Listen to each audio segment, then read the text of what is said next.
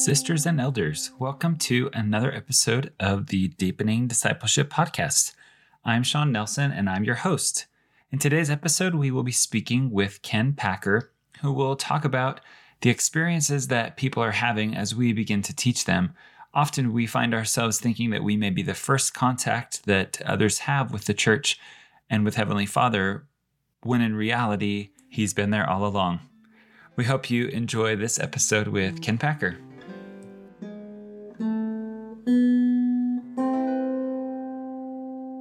All right, we are back on the podcast with Ken Packer. Thanks again for being with us, Ken. Hey, happy to be here.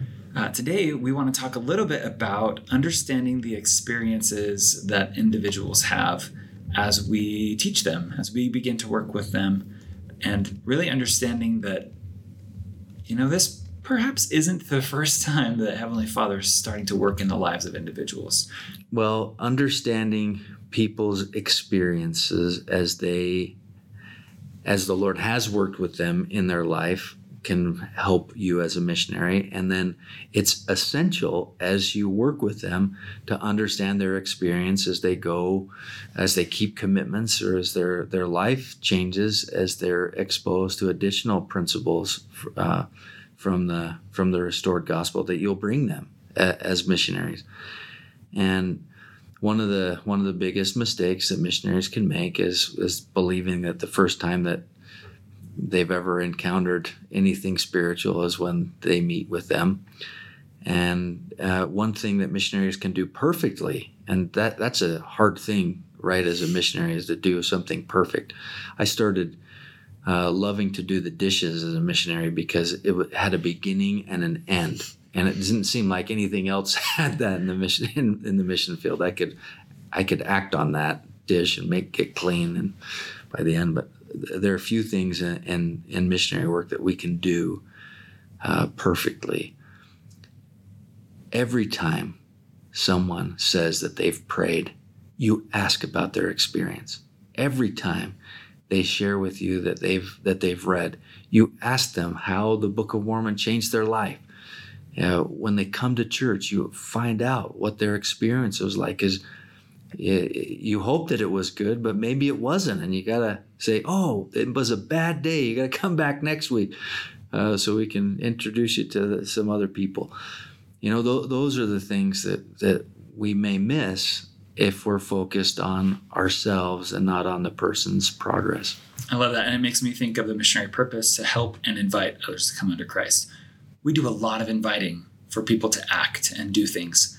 Um, the helping looks very different for each person. And unless we really understand the experiences that people are having with all of those things where they're inviting them to do, it's going to be really difficult to help that very specific individual take the very next step that they need to make. Yeah, I love it. I want to share just a couple of like pitfalls or or things that may keep missionaries from asking about people's experiences and then and then maybe share a couple of, of stories. I would really love for you to also share your experience. Sure. Um, as you do that. But sometimes we've already talked about one. Missionaries believe that the first time that you know anybody's having having an experience with with religion or with the truth is when missionaries meet them. Uh, but another thing is that when missionaries focus on their own performance and not on the progress of the individual. And the way that you can tell if you're if you fall into this category is if it's more important uh, that they just did an action than than what the result of that action was. So, did you pray? Yeah, I, I did pray. They don't ask about it. Uh, they just move on to the next thing. Uh, did you read? Okay, great. Today we're going to be talking about this. And that that shows me that a missionary is focused on their own performance and not on the person's progress. We need to ping their heart to see where they are spiritually and you've got to ask about their experience. Yeah. Well, I'll share part of my my conversion story and then if you have another experience to add and I'll keep it as brief as possible. in in the middle of having met with missionaries and a friend and groups of friends talking with missionaries, I had this night where I had a conversation with a friend who is a member of the church, and she bore a very simple but powerful testimony. And as I was driving home that night, I had this deep feeling that either this was true and it was going to change my life forever, or members of the church were really confused. And I I mean, my heart wanted to believe the first, and my brain wanted to believe the latter. Um, but that night, I went to my room. I can like picture myself doing this, and I sat down on the side of my bed and I read a couple verses from the scriptures. I think I was in Third Nephi, and I just had this really strong feeling that I needed to pray. And as I knelt down and prayed, the answer was immediate and very, very strong that not only did I know the church was true, that the message of the missionaries and my friends had been sharing with me was true, but that I needed to act upon that. I needed to join the church, I needed to be baptized. And uh, it was a very powerful experience for me. Well, the next day comes, I'm meeting with missionaries again at my friend's home and kind of going through the motions as a missionary might do in the beginning of a lesson, doing all the formalities of like how are you doing? How is everything going? And they jump into talking about some doctrine or i think it was a plan of salvation and as if the spirit just you know pricked this this uh, missionary he stopped everything and said wait uh, we invited you to pray. Did you pray? And i said yeah actually i did and i had a really powerful answer and i know i need to be baptized. And so i'm so help, i'm so grateful that that missionary in that moment followed that prompting to ask me that because maybe we would have gone a, a, visit or two without talking about it and maybe that would have faded in my mind. And when those invitations of baptism and things would come up again maybe i wouldn't be as willing as i would have in that moment. So i shared they invited me to be baptized and i was baptized just like a week and a half later. Amazing. This is a good lesson and example for you uh, missionaries. Uh, you need to find out what's happening in the heart of that that person that you're teaching uh, as much as you need to deliver any message that you've prepared. So i'm glad that they did that. Me too. As a mission president and other um, observations what have you seen or experienced when it comes to understanding where people are and their experiences? Yeah you you need to ask about it. That's another one of the the things I think that keep missionaries from from doing this is that they're afraid to address the the elephant in the room. And I was out with some missionaries in Idaho, and we'd gone from place to place and didn't have really any luck. And we finally pulled over and just said said a prayer. Where should we be? And they had an impression, and we drove to that farm, just as the farmer and his wife are pulling out. And the it, they said, "Oh, sorry, elders, we can't meet. We've got a horse that's just down the road. She, she's gonna be having a colt here, and the last time she she did that, the the colt died because she didn't she didn't let it drink. She didn't know how to be a mother." Uh, but wait, hold on. We do have to show you one thing. We've got five minutes. So we went inside. They opened up the back door, and in came 12 puppies and they were German Shepherd puppies. They were barking, they were jumping around, they were uh, doing all things that puppies do. And they said, Hey, every single one of these puppies is going to save someone's life. I said, Really? No, no yeah, they're going to save someone's life.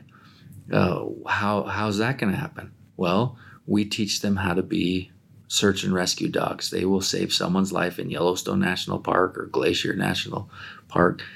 And we start when they're young and we teach them how to how to do this. They're not just going to be pets that make people happy uh, and chase balls. They will save people's lives. So as we left, uh, just before we left, the missionary said, "Hey, we'd like to come back and teach you." And the farmer, who was less active, turned to his wife and said, "Hey, babe, do you want to do this again?" Uh, you've done it six times. You want to do it again? And she turned to him and says, Yes. And the missionaries said, Great. When we come back, we're going to teach you uh, about how God loves his, his children and he sends truth through prophets. And they gave a, a, a short message of the restoration. we walked up and left. As we were walking out, I turned to the the farmer and I said, "What's keeping you back? You know, what gives? You're less active. You've heard this a lot of times. Your wife's not a member. You've heard this a lot of time. What's keeping you back?" And he said, "Organized religion." So we got into the van and these missionaries were driving off and I said, "Okay, elders, what's what's next?" what are you going to teach next time you go? And they said, oh, we're going to teach the uh, message of the restoration. And I said, is that what she needs? And they said, uh, oh yeah, we taught we kind of taught that. It's the it's the second lesson, right, Brother Packer? and I said, I don't know. Is that what she needs? They said, oh, I don't know. Uh, I don't know. And I said, why don't you know? And they said, I don't know, it's really hard. And I said, Because you didn't ask. I asked, and I know there's this huge elephant in the room. Six times they've been listening to the lessons and no progress, but she wants you to come back. What's going on in their life? You chose to drape over the top of that elephant just some principles from the lessons that you knew instead of asking the question, why? why is it? And I said, I did. I asked. And uh, I said, it's organized religion. And you know what, elders, you know enough about this family that to understand that they know the need and understand the need for organized religion. So how are you going to teach it? And they sat there for a long time until one of them finally said, Hey, that horse didn't know how to be a mother. They were going to go and teach her how to be a mother. Um, Another one says, hey, they were going to teach these little dogs how to be more than just pets, how to be search and rescue dogs. And it took someone who knew what they could become uh, to help them. They understand organized religion. Uh, how are we going to teach it?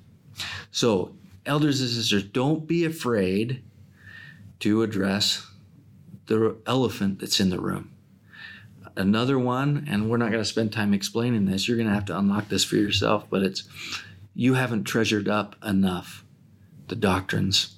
They haven't become sweet to you. So, uh, just the action or the going through the motions or the duty of keeping something is enough. You need to figure out how the law of chastity is sweet because you're going to want, after you invite them to live it, to find out how God has blessed them for keeping it.